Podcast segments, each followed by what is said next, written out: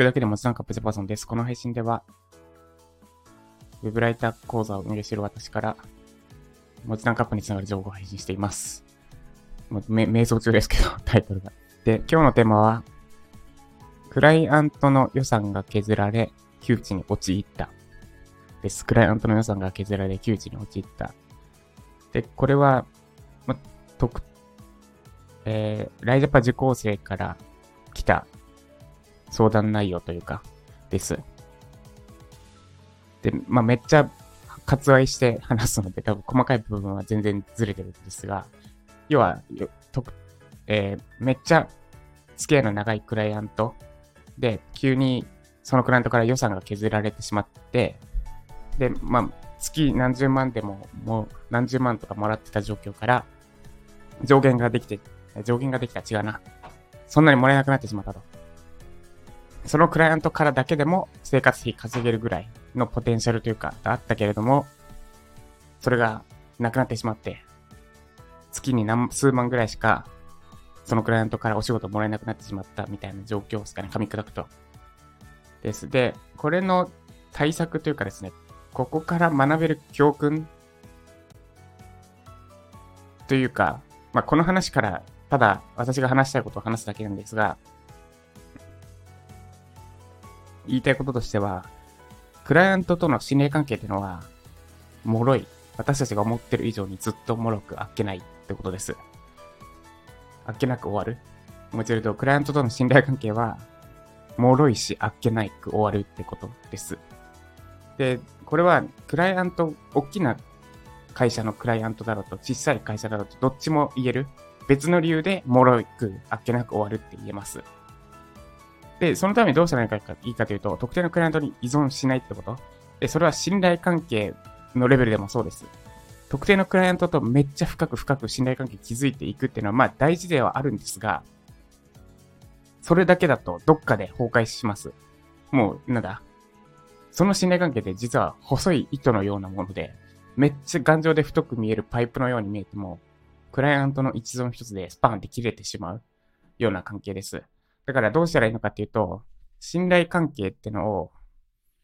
依存する、分散することです。信頼の構築を。いや、そのクライアントとしか築けない信頼ってのは、脆いので、そうじゃなくて、もっと外から見ても、新しいお客さんを取るときにも役立つ信頼ってのを構築することです。で、どうしたらいいのかっていうと、例えば、ポートフォリオを充実させるとか、あるいは自分の記事のブログを、自分のブログにも記事を貯めておくとかですね。で、まず、ポートフォリオがわかりやすいんですが、まあ、その前にあれですね。えっ、と、この、ど、どうやって信頼関係を特定のクライアントに依存させず、自分に貯めておくか、自分の中に貯めておくか、信頼を自分に貯めるかは後で話すとして、その前になんで脆いのかについてお話しします。えーまあ、具体例先でもいいんですが、抽象的なことから話しますね。まず、大きな会社の場合、なんか、従業員何百名、まあ、100名以上いたら十分大きい会社だと思うんですけど、このウェブライターとしてのクライアントとしては。で、まず大きい会社の場合は、担当者との信頼関係になります、基本的に。その担当が外れたとか、あるいは、なんだ。まあ、大きな会社の場合、そのお、大きな会社との信頼関係っていうよりも、その大きな会社にいる担当者との信頼関係になってしまう。で、なんで、その大きな会社全体の方針には抗えなくて、なんかめっちゃずぶとい関係築けてるし、その会社大きいからまあ潰れないだろうってとこであっても、社長の一存だったりで、なんかもう急に終わったりします。これ私も経験談であったんですが、えー月40万仕事くれるクライアントがいて、で、もう2年間続いていましたと。お仕事が。で、そこからもらえる以上、私は生活安定してる状態だったんですが、2年間 ?1 年半かなで、もう結構信頼してくれてて、もともとは9時、9時5時だったんですけど、まあ子供ができたタイミングで相談したら、あ、じゃあもう自己申告でいいですよってなって、もうゆるゆるになったんですよ。で、成果物さえ出せばいい。特に進捗報告とかも不要みたいな。もうやりたい放題じゃないですけど、本当に信頼しているから、してくれてる感じになったんですよ。あと、修正の依頼もどんどんざっくりになってきてて、作業依頼も。ここういうこ、今これが問題だからこれを解決するに直してほしいって言われたら、もうこっちで、あと直して OK だったんですよ。要はこういう方向で直しますみたいなのを、一応方向がするけども、基本的にその方、私の出した方針を信じてくれて、っていう状態だったんですけれども、えー、しかもそれ結構会社の、その会社の偉い人と繋がってやり取りしてたんですね。ところが、急に顔も知らない営業さんとのやり取りになって、なんか、すっごい低い、単価がめっちゃ下がった状態で依頼が来たんですよ。で、この単価ではお受けできませんって言ったら、なんと終了したんです、それで。そしたら多分偉い人がなんか出てくれるかな、出てきて仲裁してくれるかなと思ったんですよ。さすがに単価低くなりすぎたから。で、言ったら終わったんですよ、そのまま。しかも、その、繋がってた偉い人から、今回はご希望に添えなかったようで申し訳ありませんでしたって、直々の謝罪来て終わっちゃったんですよ。びっくりですよ。1年半やってきて。しかも結構、私いい仕事してた自覚があったのに、そんな、なんだ、顔も知らん、顔も会ったこともない、初めて名前を聞いた営業さんからの、なんだ、その機械的なやりとり。まあ、もちろん予算とかあったと思うんですけど、予算とかあったし、その予算に合わせて依頼するっていうのは、その営業さんの仕事であったと思うんですけど、それでも、なんだ、今までやりとりしてた信頼関係は何だったんだみたいに、ちょっと思ったんですよ。まあでも、その、そういうもんだってことです。大きい会社ってのは、その、なんだ、大きい会社、な例えば、これ偉い人と繋がってるとか関係ないですよ。大きい会社の社長と繋がってるとか、まあ強く見えるんですけど、大きい会社っていうのは、大きい会社としての動、流れがある。社長といえども、大きな会社としての組織、法人の持つ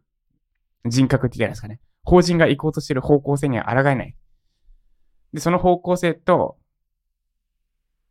なんだ、ウェブライティングのお仕事が、沿わなくなってしまったとき、それまでの信頼関係とか関係なく、あなたは切られます。残念ながらです。で、これが大きな会社の場合であっても、どっかでプツンって切られやすい理由、理由ですね。で、次、ちっちゃい会社の場合なんですけど、これは結構シンプルで、例えば、一人社長、まあ、わかりやすく私と、めっちゃ案件やってるとするじゃないですか。で、これは、さっき言った理由では切られないです。例えば、切られにくいです。私が一人でやってて、で、ほ、なんだ、法人っていうのも私そのものみたいな。まあ、そう、そうでもないんですけど、に私のやりたいことと会社としてやるべきことっていうのは、往々にして一致しないことがある。でも、その場合は会社としてやるべきことを優先するんですけど、っていうのもあるんですけど、なんだ、会社として大きく方針が変わるみたいなことは起こりにくい。よっぽど私になんか隠し、なんかマインドチェンジが起こったりしない限りは。例えばもうウェブライティングをもうやめますとかってならない限りは、まあ仕事は続くんですが、一人の場合、まあ例えばですけど、すっごい脆いんですよ。体調不良とかで。まあまさしく1月の1ヶ月間何もできなくなった。で、10月から1月にかけて4ヶ月間ん ?3、3、4ヶ月間なんかず、ずさんな感じになったじゃないですけど、添削とかも遅延しまくったしってのが、ちっちゃい会社だと起こり得ます。要は、ちっちゃい会社の場合、信頼関係ってのは確かに気づきやすいんだけれども、ビジネスそのものが終わったり、会社自体が生産したりしやすいって言えます。です。まあこれ、会社の規模関係ないかな？生産しやすいとか。まあ、なんで言いたかったこととしては、会社の規模に関係なく、大きい会社だろうと、一人でやってるようなちっちゃい会社だろうと、結構簡単にスパンって切られやすいってことです。で、なので、特定の会社にだけ依存するのは危険。で、そのための対策というか、その会社の案件が切られたら、やばいって状況は作るべきではありません。で、その対策じゃないんですが、じゃあどうしたらいいんですかってところなんですが、それが冒頭に言った信頼をその会社とだけ、要は特定の会社としかつ、にしか通用しない信頼関係での気づかない。もっと外から見える信頼ってのを自分の中に積み上げることです。で、具体的にはポートフォリオにその会社に納品した記事を載せて OK か交渉するとかですね。で、これは、納品した記事、記名じゃない場合、その記事のクオリティで築ける信頼関係ってその会社とだけなんですよね。A 社って会社がいたとして。A 社に記事納品しました。で、ポトフルに載せられません。記名でもありませんってなった場合、その記事のクオリティめっちゃいいってなった場合であっても、めっちゃいいし、順位も SEO で1位取れたってなった場合であっても、信頼関係っていうのは、その会社の、しかも担当者とだけになります。この記事誰が書いたって記録が残っていれば、まあ、もしかしたら、ちょっと残るかもしれないけど。で、これが、これは、まあ、場合によってはその通りやらざるを得ないといけないかもしれないですけど、ちょっともったいないって思わなきゃいけない。です。で、じゃあどうするのかっていうと、ポートフォリオに載せること。ポートフォリオに載せれば、そう、要はその会社だけじゃなくなる。この記事私が書いたんですって、他のまだ見る第三者から見れる状態になるから、その第三者との信頼関係に、の向上にもつながります。要はあなた自身の信頼、どっかのクライアントに依存しない信頼っていうのを高められるです。で、なんで、まあ、なんなら、ポートフォリオを載せていいなら、ね、いくらか値引きますってするか逆でもいいと思います。その、ポートフォリオに載せてもらいなら、も載せてくれないなら、この金額でやらせてください。まあ、あるいは、記名記事なら、この金額でやります。記名じゃないなら、もっと高く。な、なんなら1.5倍とか、まあ、それで案件もらえるかどうか別として、ちょっと値段に差をつけてもいいぐらいですね。記名なら2万でやります。記名じゃないなら3万でやりますとか。で、やってもいいぐらいです。それぐらい自分の中に信頼を貯められるか、ポートフォリオに載せられるかどうかっていうのは、それぐらい大事なことになります。です。まあ、あとやるべきことというか、これは特定のクライアントにじゃなくて、ブログを書くっていうのもその一つです。これは信頼を完全に自分のもとに貯める行為です。で、ブログは何のために書くのかっていうのは、ウェブライターの場合、まあ二つあって、どっちなのかはっきりさせておくことです。稼ぎたいのか、ブログ自体で稼ぎたいのか、それともブログを使ってウェブライティングでウェブライターの仕事を取りたいのか、です。で、難易度低いのは後者です。ブログに記事をサンプルとして書いておく。まあサンプルなんだけども、ちゃんと SEO で上位取れるような記事を書いて貯めておく。で、別に稼ぐ必要ないから、なんか商材とか選ばなくていいし、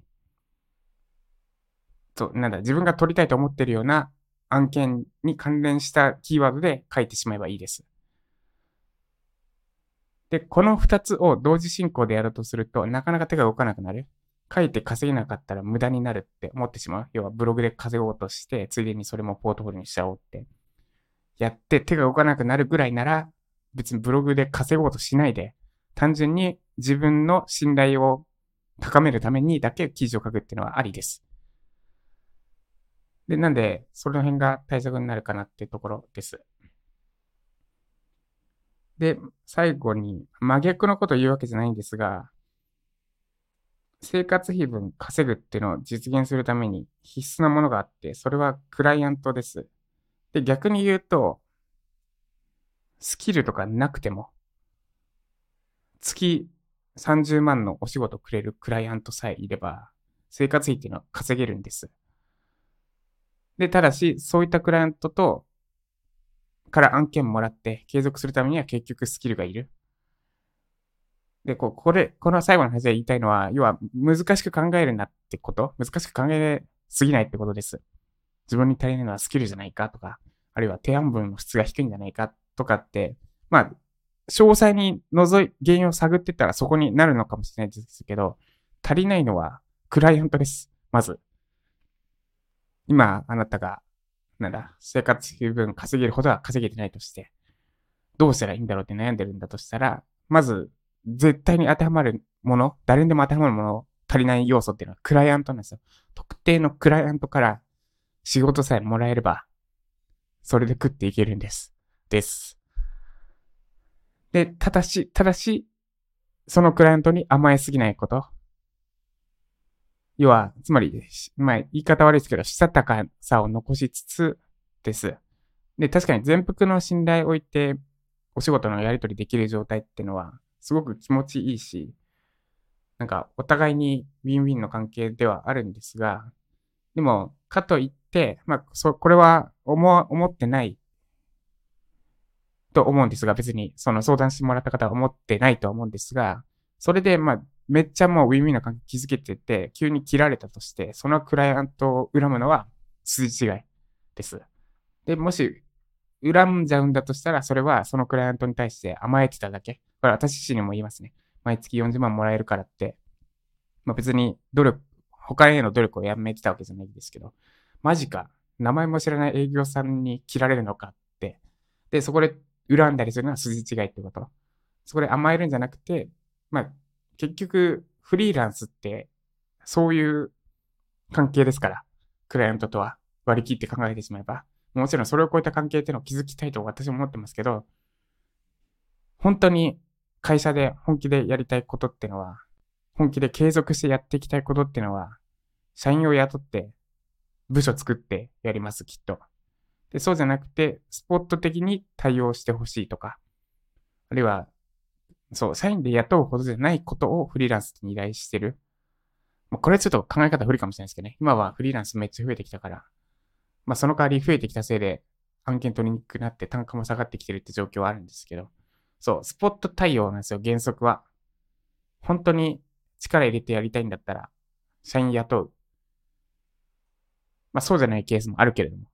てのを、フリーランスの立場で忘れちゃいけないです。ということで、以上。